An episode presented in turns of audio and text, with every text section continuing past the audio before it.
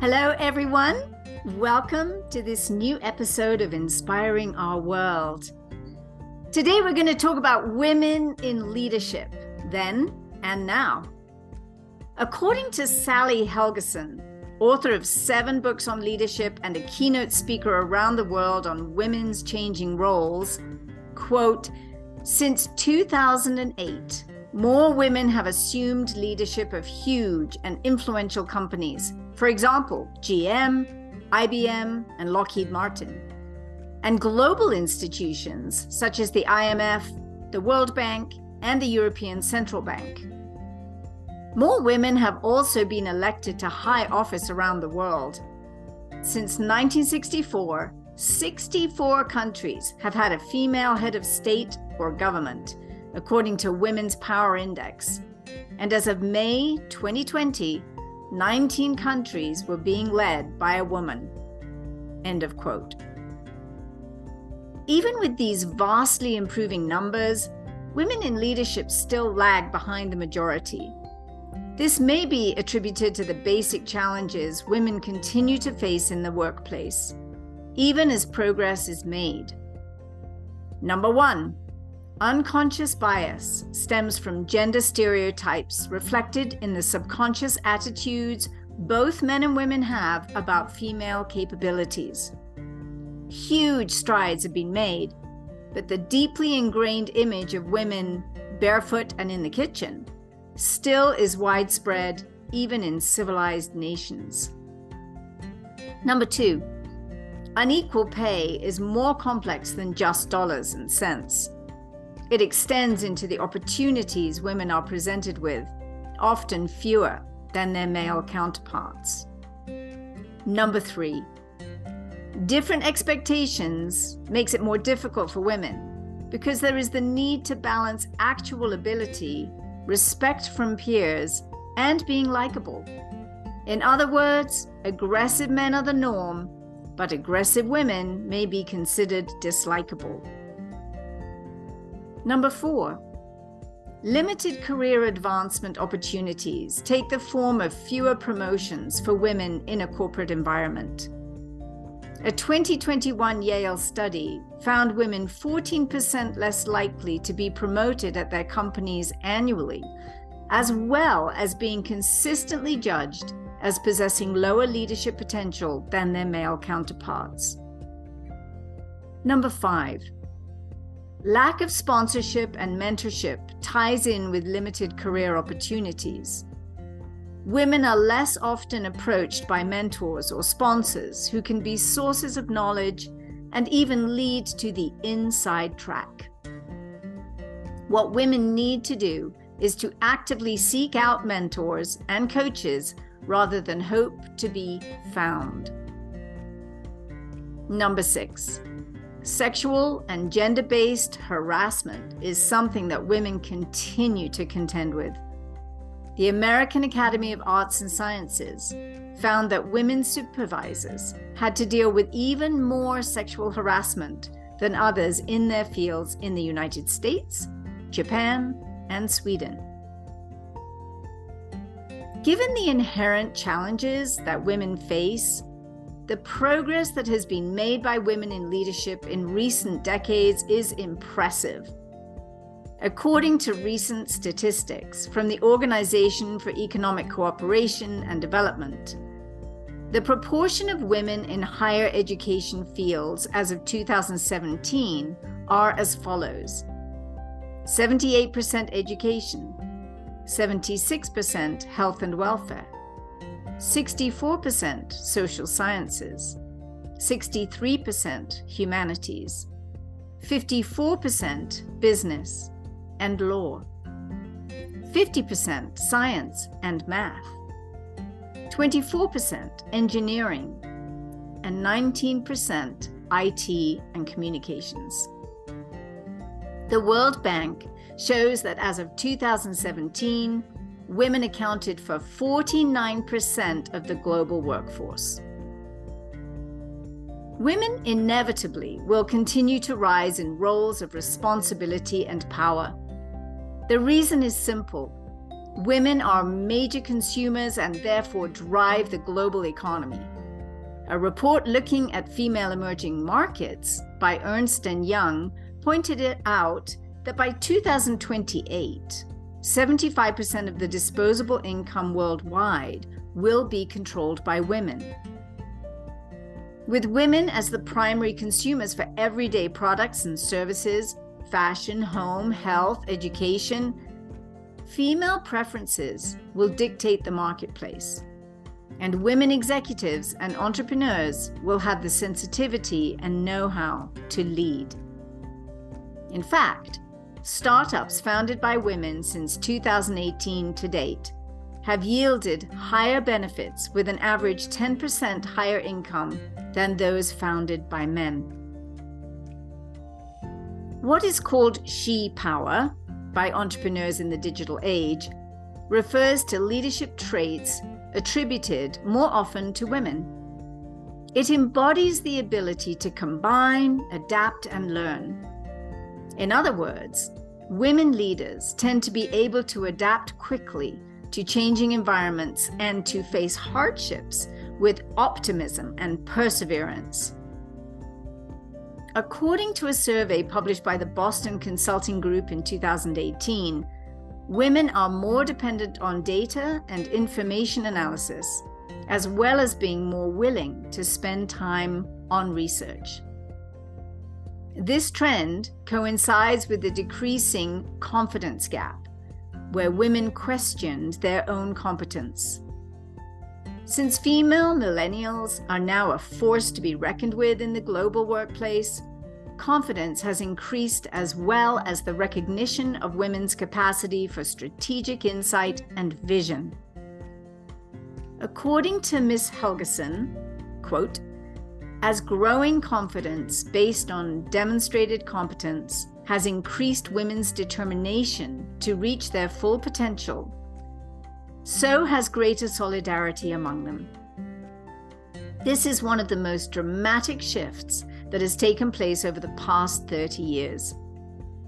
Increasing solidarity among women, a growing role for male allies, and vastly improved organizational engagement have combined to create an infrastructure of support for women almost entirely missing in previous decades.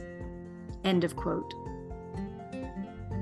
As women continue to expand into leadership roles worldwide, initiatives that were once considered tokens to showcase a company's commitment to women's advancement have now become integral parts of many companies' talent acquisition strategy.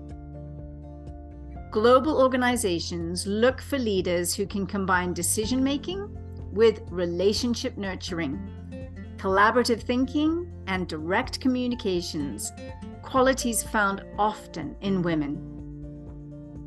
And as women come into positions of power, they are actively giving a hand to the new generations coming up through the ranks.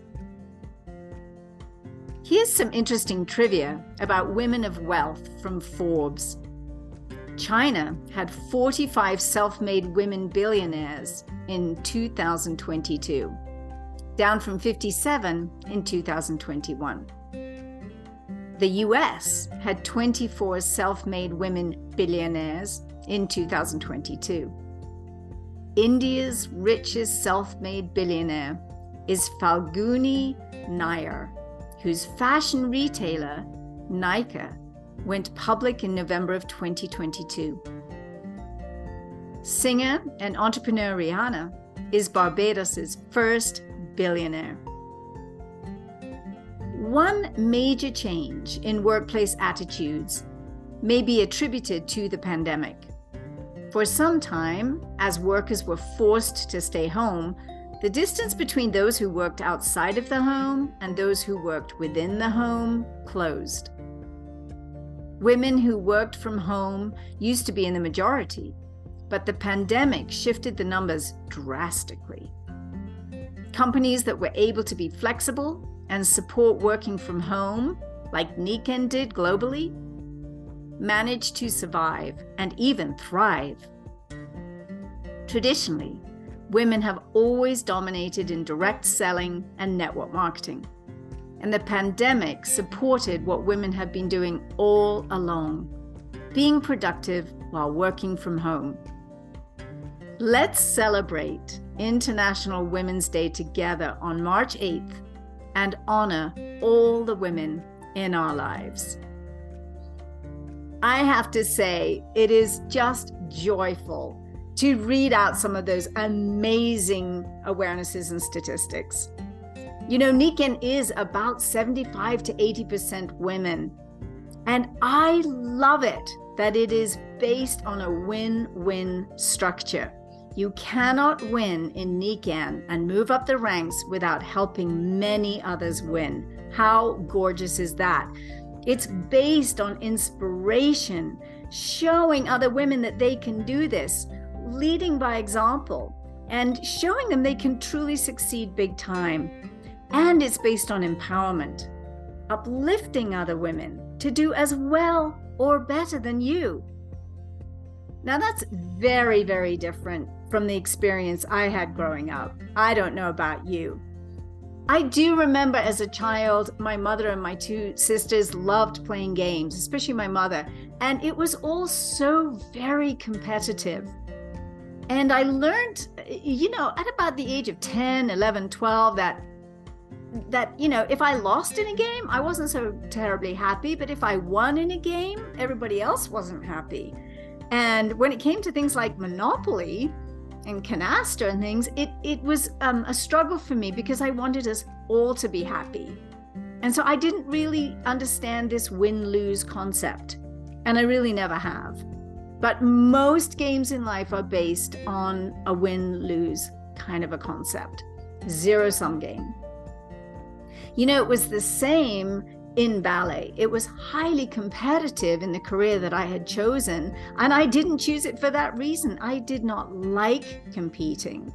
So, again, it was really a struggle for me because I wanted to see all of us doing well and all of us having fabulous parts in different ballets. But it wasn't always like that. Again, it was based on a sort of win lose idea. I always felt that there must be a game somewhere in life that was based on a win win. This was an internal conversation I had with myself. I don't think I ever talked to anybody else about it. But when I found network marketing, and Nikken specifically, that's the only company I have developed in network marketing. It's the only company I ever chose to, to join because we have the most stellar products in the world and they need to be known about. I thought, oh, I could do this. This word of mouth, this works. This is relationship building. This works for me. This is this is how I am made. And I was so thrilled to really understand this concept of you can't win unless you help a lot of others win. I was like, oh, finally, I have found the game that I've dreamed of since I was a child. Because with that experience with games with my family, I had stopped playing games by around the age of 13, 14. I was like, I don't like this. I don't want to do this. This doesn't feel good to me. So Nikken has always been a great joy in that way. And to see women succeed beyond their wildest dreams and have huge organizations, it, it is such a joy to be able to create freedom of time in their life because of the wonderful structure of network marketing. Oh my goodness, you know. So I love it that we have this opportunity where we all help one another and of course, we all help the men, and of course, the men help us too, not to leave them out of it. But as far as women, we can really be sisters to each other and all be in it together to win together by helping others win. So, I hope you have enjoyed this this blog, this podcast uh, based on the blog that our wonderful Mabel puts out. And uh, I am I am so thrilled about the progress that women are making in our world because you know what? We have a whole different take on the world itself and preserving our environment for the future, for the children. I've always loved that concept of the seventh generation. You know, everything we do today, we do for the seventh generation to come, far beyond our own lifetimes. And women think a lot like that. In fact, you know, with the Native Americans, there were always the key women that would be in council and would try their very hardest to avoid sending the men to war because they knew that peace is really where it's at. We all know that. But here we get a chance now in our world, in this century, to really make that impact, to bring love, companionship, harmony, cooperation, relationshiping into business and into our world to make a better world. So, thank you so much, everyone. I hope you have a wonderful week. Don't forget to subscribe to this podcast on Spotify, Google, uh, Apple, and also on YouTube. We have a YouTube channel, Nikken International. Please subscribe to the channel and please do um, um, tick on the notification bell so that you will be notified when we put new videos up onto our YouTube channel. That is just super helpful, that little bell, that notification bell. So don't forget to do that. And of course, don't forget to share Everything we do in Nikken is about sharing. And how lovely is that? Word of mouth advertising is the most powerful form of advertising in the world. And as you build relationships and build trust, you will go far in building a great team of empowered women and men to take Nikken to the world. Thank you so much. I'll talk to you soon. Bye for now.